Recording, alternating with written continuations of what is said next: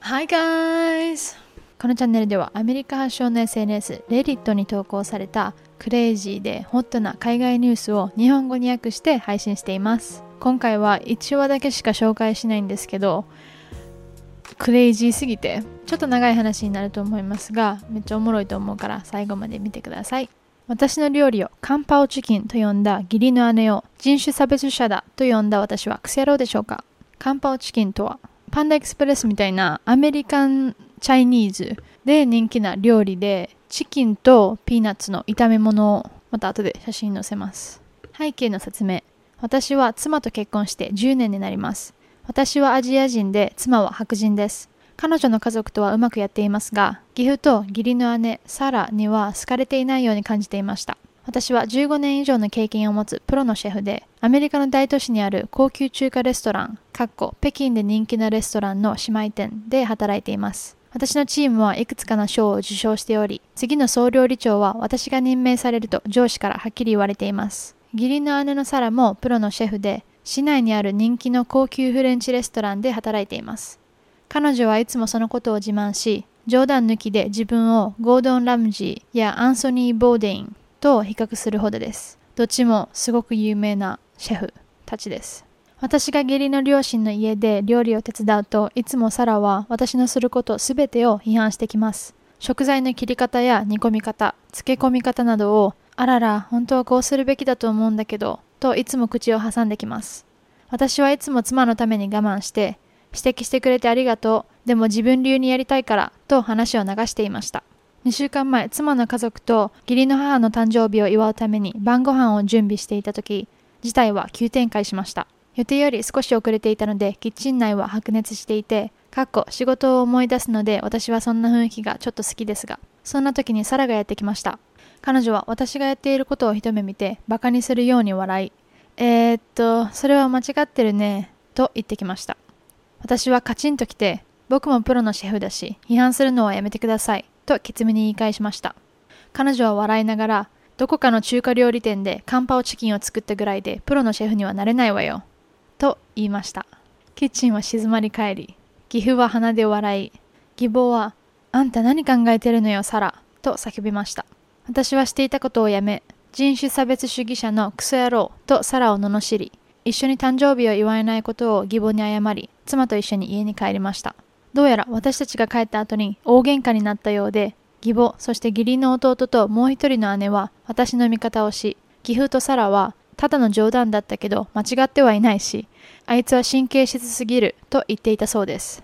このことは親戚中に知れ渡り、今ではみんなが言い争っていて、妻はいとこたちからサラの行動を詫びるメールを受け取るほどでした。妻は私の味方であるにもかかわらず、喧嘩を止めるために私が謝るべきだと言っていますが、人種差別をするような人には絶対謝りたくはありません。私はクソ野郎なのでしょうか長くて読めなかった人へのまとめ。私は高級中華料理店のシェフで、義理の姉は高級フランス料理店のシェフ。彼女はいつも私の料理の腕前を批判し、ついには中華料理店でカンパオチキンを作る程度ではプロではないと言ってきた。家族は戦争状態。妻は私に謝罪を求めている。どうすればいい？これ分かりやすいように日本料理屋さんで働いている人がこの差別を受けたっていうので例えてみますね。私は日本料理のプロのシェフです。賞を取ったこともあります。義理の姉はフレンチのシェフです。ある日料理をしていたら義理の姉が入ってきて自分の料理の仕方に文句を言ってきてそれに言い返したら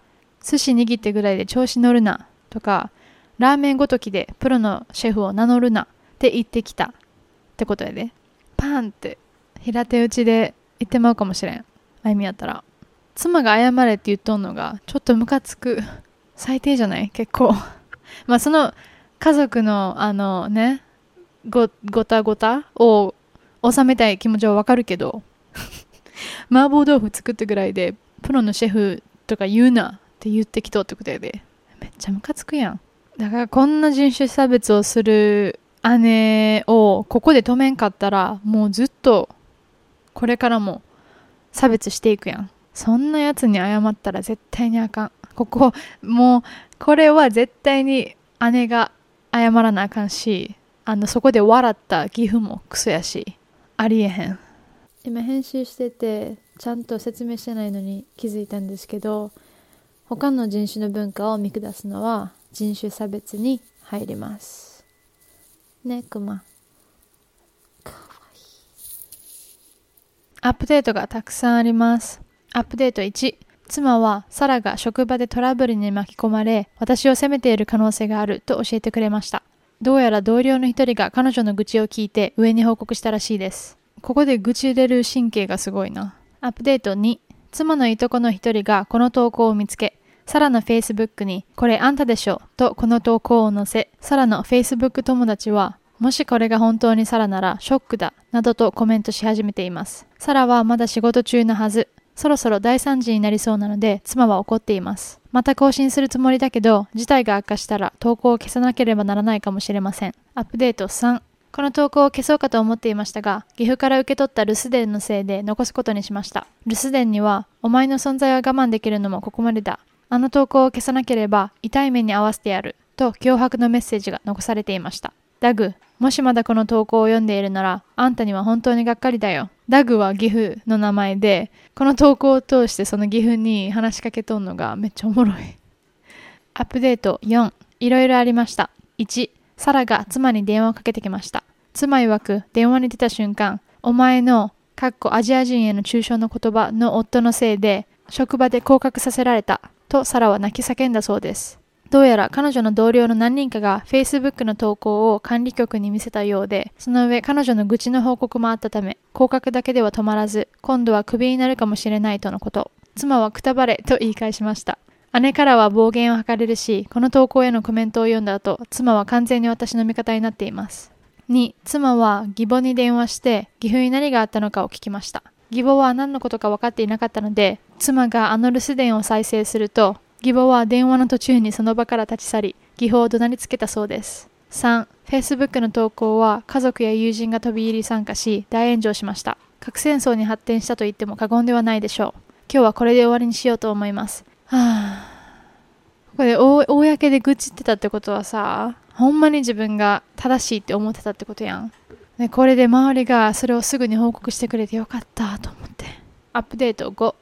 あらかじめ明確にしておきますが妻と義母に次のアップデートを投稿する許可はもう取ってあります。大変な1週間でした。妻のいとこがこの投稿をサラのフェイスブックに載せたせいで大騒ぎになったので SNS から少しの間離れました。職場に電話をかけてきて私をクビにさせようとする人たちまでいたけれど幸運なことに職場のみんなは100%私の味方でした。かっこ私の上司はくたばれサラくたばれ人種差別主義者本当にみんなくたばれと返したそうです。電話の大半が脅迫叫び声さらに人種差別的な抽象でした。義母に岐阜の脅迫留守電のことを伝えた後大喧嘩になっているだろうと思っていましたが妻の家族からは何の連絡もありませんでした。かっこあんたにはまだ失望しているよ、ダグ。しかし日曜日の夜、義母が突然、泊まり込みの荷物を持って私たちの家の前に現れました。私たちは二ほどきを手伝い、落ち着いた後、彼女は全てをぶちまきました。で、投稿者は家族の説明をし始めます。岐阜、別名ダグ。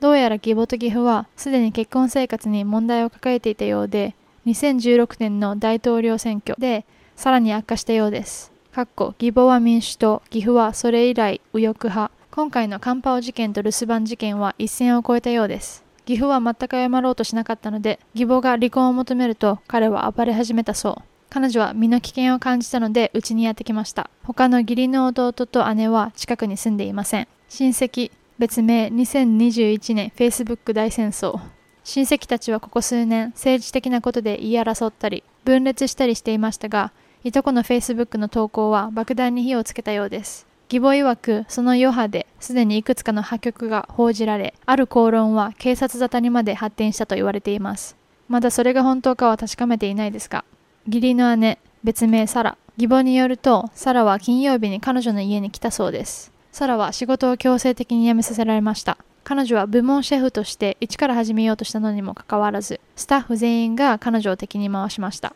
彼女は素晴らしいシェフなのだが、かっここれは事実です。彼女の職場に投資をしている会社の一つが中国の会社であることが判明したため、すぐに解雇したそう。この情報は信じがたかったけど、調査の結果、事実であることが判明しました。かっこプライバシーのためにこれ以上は言いません。この噂は広まり、サラは地元の高級レストランのブラックリストに入れられました。彼女は今、仕事を見つけるために家を売って引っ越すことを考えているそうです。彼女のことは好きではないし、人種差別的な言動は恐ろしかったですが、さすがにこんなことになるとは思っていなかったので、他の州にいる友達たちに空きがないか連絡を取りました。あとは彼女次第です。まだ彼女には謝られていませんが、まともな人間になりたいので、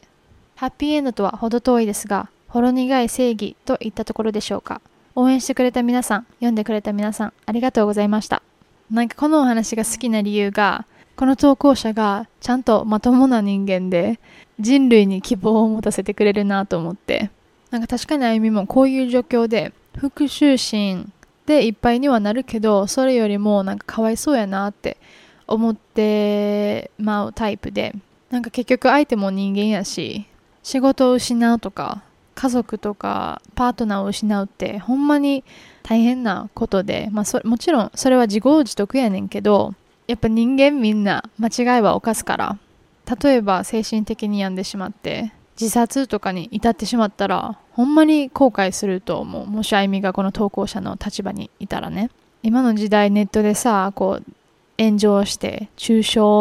ってひどいやん。めっちゃこう何でも言いたい放題やんツイッターとか。そういうのって長い間引きずることになると思うし。精神の傷ってなかなかね癒せへんものやからそんな簡単には。このポッドキャストをしててもそれはやっぱ怖いなって思うし抽象のコメントとかあったらどうしようって思っちゃうけどまあそれはねあの動画を出す側としてはもうしょうがない。受け入れるしかない。けどやっぱみんな優しくしようって思う。だからこの投稿者がそのその優しさがある。そのそれがまともな人間やなってすごい尊敬できる。むやみにこう復讐したり傷つけ返すのって、まあ、そのねその間はそりゃ満足するかもしれへんけど傷つけた後でってならへん。こう同じレベルに陥ってしまったなってなって虚しくなるなりそう。まあもちろんあゆみもあの経験済みなので何か嫌なことされてそれをやり返してその一瞬はほんまざまあ見ろって思ったけどその後でで何って感じ。だからそんなことよりもその人がなんでこんなあの行動に至ってしまった？この行動をしてしまったのかとか考えるとやっぱかわいそうやなってなってしまうな。あゆみがいつも思うのは多くの場合この人たちはこうやって育ててこられてそういう対応の仕方しか学んでこなかったとかその環境もあるし社会のせいもあるしむやみにその人のせいっていうのもできへんと思うね。もちろん傷つけられたことは間違いないしその気持ちを伝えることは大事やけど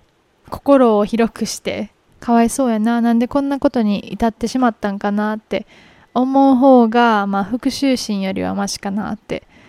思います。でも何が正しいとか間違っているとかはないと思うし結局 自分のね心を優先するのもめっちゃ大事やから。ね難しいね。クソ野郎採点は投稿者は0もう投稿者は人間度5 人間度もう人間として5つ星。妻は1ちょっと謝れって言ったのがちょっとキモいかもしれん。義理の母は0やな。もうかわいそう。義理の父とサラ姉は4.5謝ってないねんでこいつらまだ。ほんまクソ。ということで海外のリアルなニュースを紹介しました。面白いなとかサポートしてあげたいなって思ってくれた方はチャンネル登録をポチッと押してもらえたらめちゃくちゃ嬉しいです。いいねでもあのインスタとかのフォローも何でも嬉しいのでよろしくお願いします。それではまた次のエピソードでお会いしましょう。バイ。